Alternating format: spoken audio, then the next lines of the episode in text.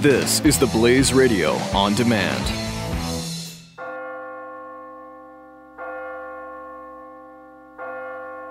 You're listening to the Church Boys Free Fall Q&A.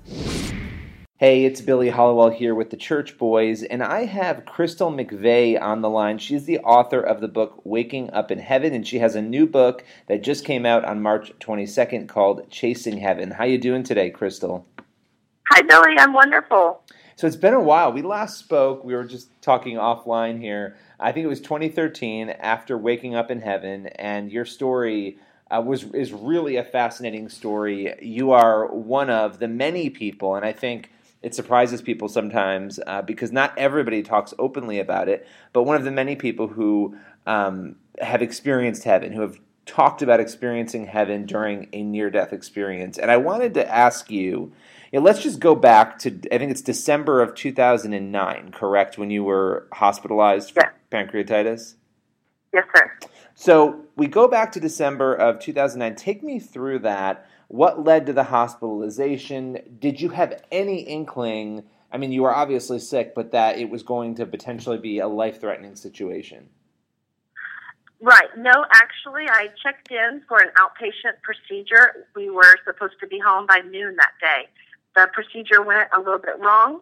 They nicked my pancreas, and I woke up with pancreatitis. And so they placed me in the hospital on pain medication. Um, two days later, I'm still in the hospital. I'm in excruciating pain. My mom had decided to take off the day to come and sit with me. My husband was taking care of our four children. And life was going to just resume as normal, or so I thought. And at one o'clock that afternoon, I died. So when you say you died, I mean, leading up to that, you're obviously in pain, and you know that. What were you feeling in the lead up, in the in the hours and minutes um, leading up to that point where where your heart stopped? Right. Um, I can remember every single detail of that day. I was, I think pancreatitis has to be the most excruciating pain that I have ever been through. And I had children, you know, earlier that year. In fact, my twins were only 10 months old. Oh wow. Um, I can remember just not being able to get any relief from the pain. I remember being so thankful that my mom chose to come up and sit with me.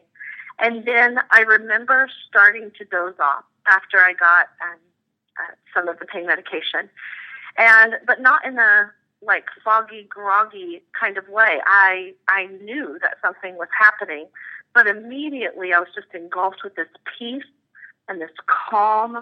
And I remember looking at my mom, who wasn't even looking at me. And right before I closed my eyes, I said, I love you. And I remember closing my eyes, and instantly I was uh, standing in the most beautiful tunnel of light with two angels and the presence of God. And life forever changed. Now, because I think eh, you know these stories are so fascinating, and I love the details of things, what people can remember. Um, you know, when you so when you kind of dozed off, did you you you knew something was happening? Did you think it was death in that moment? I mean, or were you just unsure? Was it sort of like I've never felt anything like this in those brief moments? There was a part of me that I that I really do believe knew what was happening, but it happened in such a split second. And what really caught me by surprise was that see, I've always been afraid of dying. My whole life, I was always afraid of death, of dying, how it was going to happen, was I going to hurt, was it going was I going to suffer? But in that moment, and like I said, a split second, so much peace and tranquility just washed over me, and there was no fear. And then, like I said, I mean, in a blink of an eye, I was gone. Now, my mom will tell you that she turned to tell me that she loved me too, and noticed that I was starting to shake. She um, came over to my to my face, and she noticed that I wasn't breathing, and then she called for help. And then so she watched, you know, nine to ten minutes of them doing CPR and trying to revive me. So her experience and my experience were extremely different. Yeah, hers is a very traumatic experience watching that. Yes, where mine was just, I mean, wonderful. And I remember instantly opening my eyes and knowing exactly where I was. Now, back on Earth, I called the place I was heaven, and I've had a lot of people refute that. Um, I actually could see the entrance to heaven. I could see I didn't see big, giant, pearly gates, but I say the gates because I knew that once I passed through that entrance, that I would be there. And in fact, God actually said to me, uh, once we get there, you can't come back. The instant that I opened my eyes in this realm, all knowledge was given to me. I knew who I was, I knew where I was. Um, and I remember instantly having my two angels right in front of me and to the left. I knew that they were mine. I knew that they had always been with me. And I was so excited to see them. And communication began instantly, but not like communication that we have here. It was as if Billy, as I could trans, um, transmute all of my emotions and thoughts to you in a single second, and you could do the same for me. I mean, all communication was with thoughts and emotions. There was no time. I remember not feeling rushed um, to stand in a world that exists with no seconds, minutes, hours, no time. What? You know, so my my nine minutes could have actually been more like years. What in this experience? What did God? It's, like, it's almost a strange question, but what did the angels and God look like? How would you? Is it describable? Well, so what I remember about the angels is I remember that they took on vaguely human like shapes. But you know, when you look at a light bulb and you can see the silhouette, but the glow is just coming off of it, that's what they looked like to me. But I could look directly at them, and, you know, obviously my eyes didn't hurt. Um, that's what I remember. And when I say that I saw Jesus, when I say that I saw God, you know, people would say, What did he look like? And I said, Well, he was the most beautiful profusion of love and brightness and beauty that I've ever seen. But I didn't actually see him in his, you know, human form or a human form. But it was a light, really, that I can communicate with. You know, we have five senses here, but there it was as we had a hundred. You know, I could tangibly feel the love radiating from him. So much so that I went straight to my face and began to worship him. And I had never gone to a church that worships like that with your hands in the air and just with everything you have. I mean, it was just, it was unreal. Um, now, how has, well, I guess before we go there, because I want to talk to you about how this has changed your faith, um, and, and you talked a little bit about the fear of, of dying, but you know, I guess before we get there, what else did you encounter? So you're up there, you see the angels, you see this brilliant light that you know is God. Um, mm-hmm. What else did you see? What else did you encounter? Um, take me through the conversations and okay. the steps of what happened. Well, at one point, as I was laying on my face, just worshiping God, I remember telling him I could worship you for all of eternity. And at another point, I remember him showing me my four children. Now, at the time, that my twins were 10 months old. My oldest, I think, was 13. My second was 11. And he reminded me of the time that I sat in church and the pastor had said, We're to love God above all else. And I remember in my mind saying, I would never love you more than my children. And in that moment, when he showed me my children, he let me know that I could go back, that I could come back and I could be their mother. But if I chose to go with him, that they were going to be okay. Um, I say that he showed me that the plan for their life was perfect, just like all of ours are. But see, that's hard for us as humans to understand because his perfection did not mean that they wouldn't have trials or tribulations or heartache. But what he showed me was that he never left, he would never leave them, not for one second. Um, something else that comforted me was that he showed me that I would never miss anything in their lives, that I would always be present uh, with them, even if I chose to go on to heaven. And it was just this beauty of of knowing that I was going to see them again and that they were going to be okay. And I actually chose to continue towards the gates with him. Um, so what happens then as you as you make that decision? What's sort of the next step in that conversation? Okay. So we continued to walk towards the gates. I say the gates, but what I saw at the end of the tunnel was just a beautifully blinding, brilliant white light that was just beckoning uh, me to it.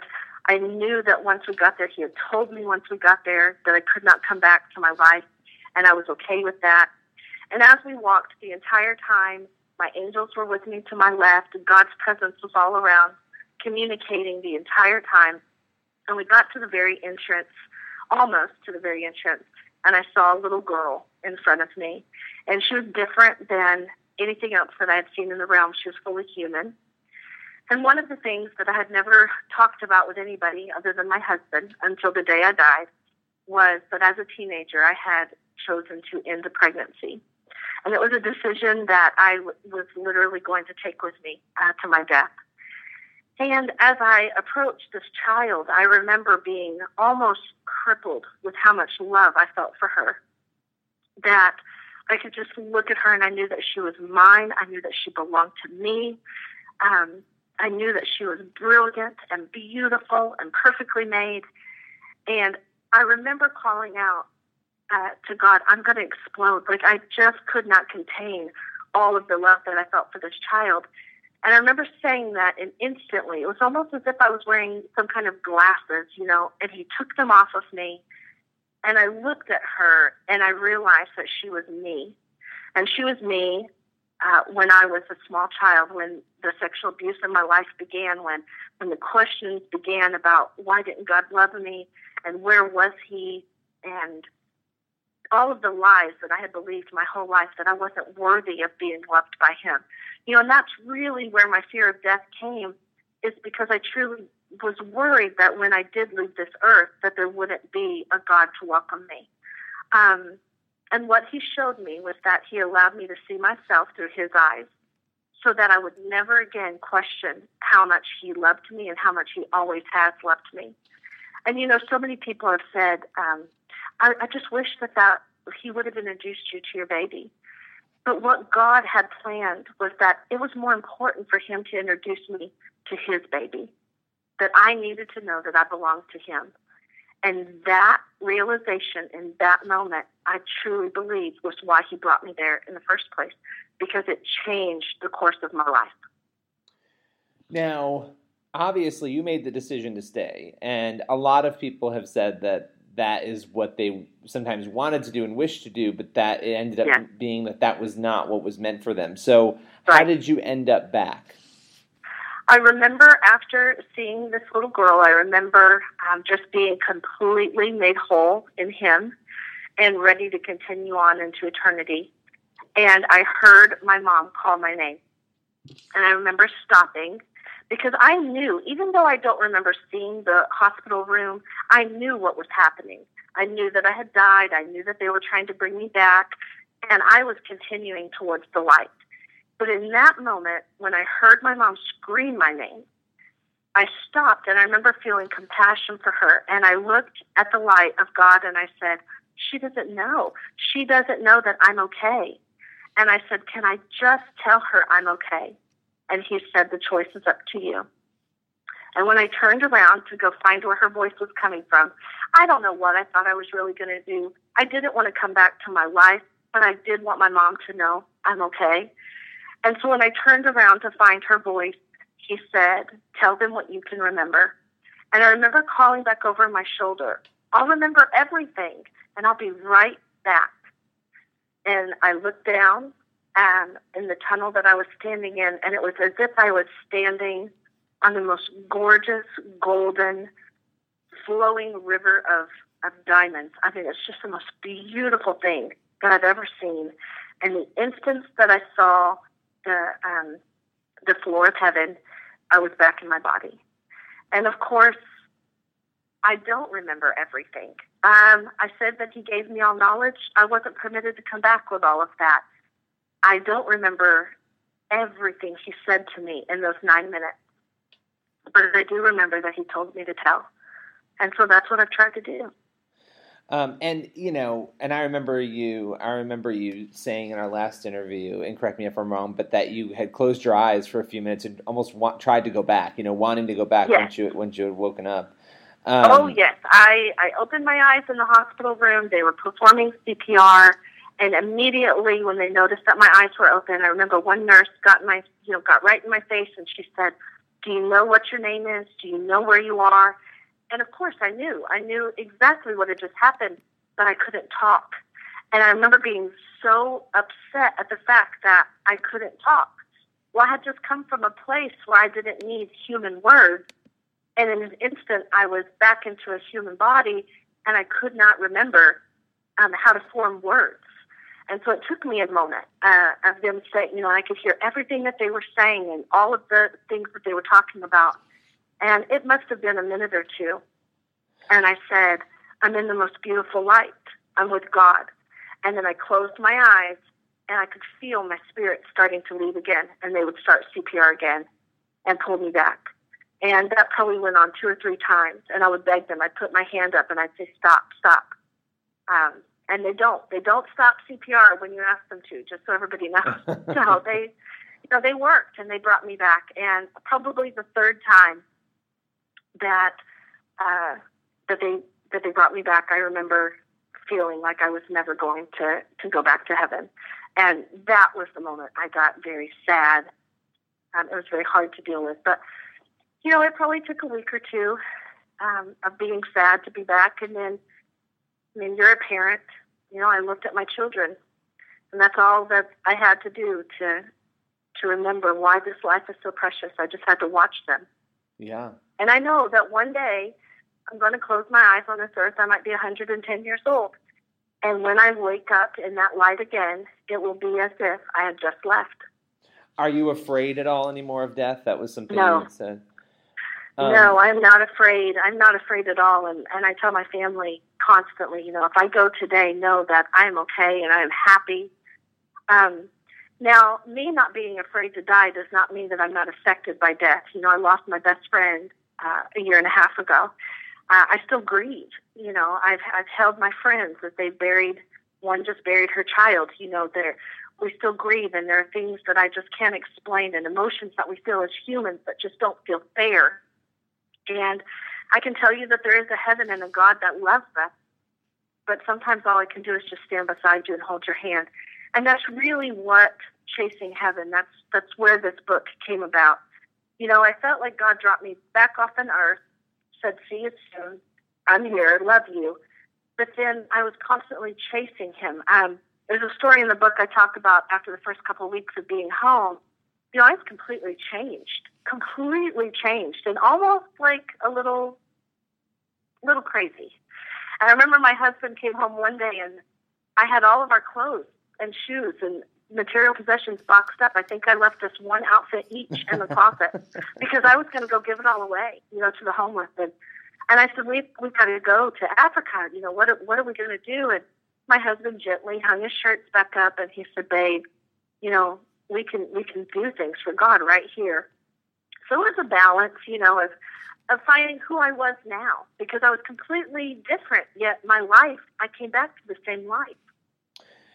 Was it? How long did it take for you to tell your husband and your family? And was there skepticism on any family members, people who weren't quite sure? You know, take me through that.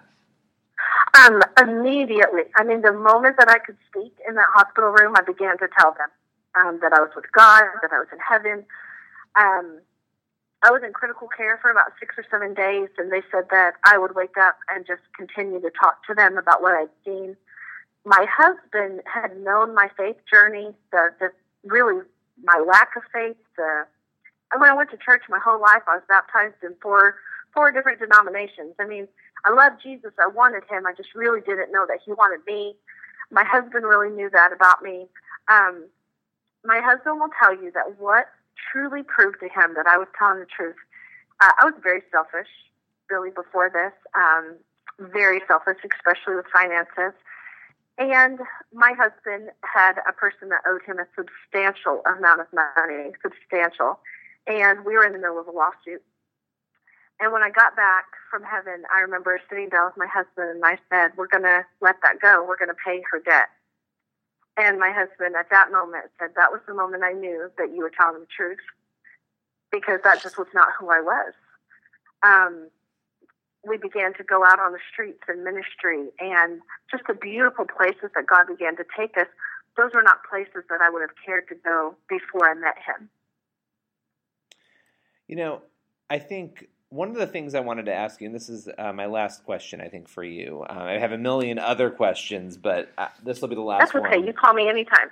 Yeah, well, you're coming back on. We're going to make sure you come back on the show. But um, I think you know what is your message? Because there's been a lot since you and I talked. There was the the Malarkey family with their story, which you know they ended up saying wasn't true. And whenever that happens, it sort of hurts everybody else, right? Because you have the media coming out and saying, "Oh, well, these stories can't possibly be true," and but I mean, there's tons of research out there that that Mhm. shows, like I was saying earlier, that so many people have had these experiences. A lot of them not wanting to come forward and talk about it or not being comfortable. hmm What do you say to your critics who say Crystal is crazy? She's either making this up or her brain was playing tricks on her.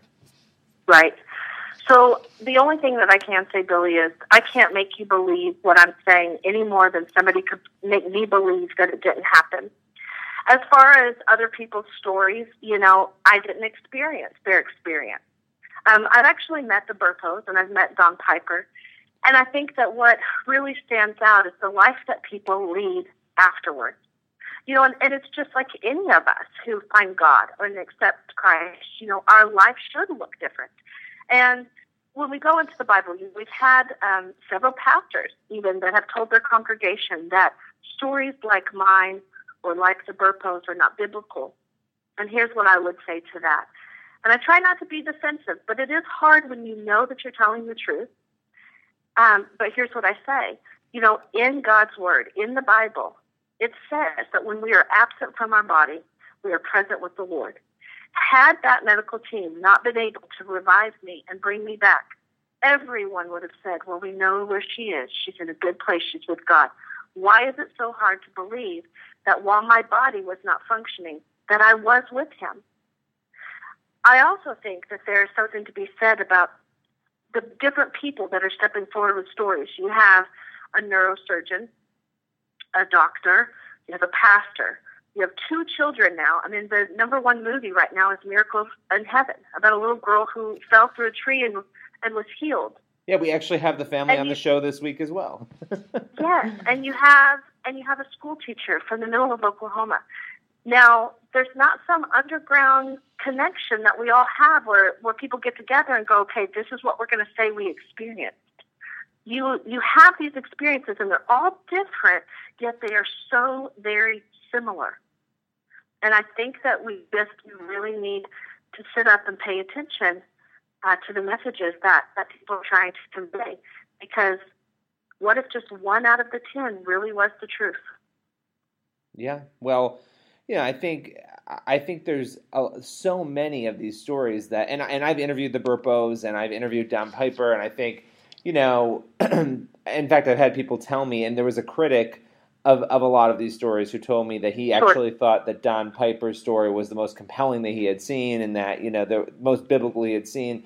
Yeah, it's it's a fascinating thing to me, and, and I think clearly. I mean, what what? Why would you go out and lie about this story? I mean, to me, that doesn't that doesn't make Right. sense at all. I know people would say, "Oh, well, there's book deals and there's movie deals and there's." Well, yeah. For the, well, and here's here's where I laugh because you know the day I went in for that procedure, um, we would have had to been masterminds to say, okay, so this doctor's going to get it wrong. There's going to be a small mistake. They're going to set up your pain pump wrong. Your body's going to reject the pain medication. You're going to quit breathing. You're going to flatline for nine minutes, and it's going to make a great story.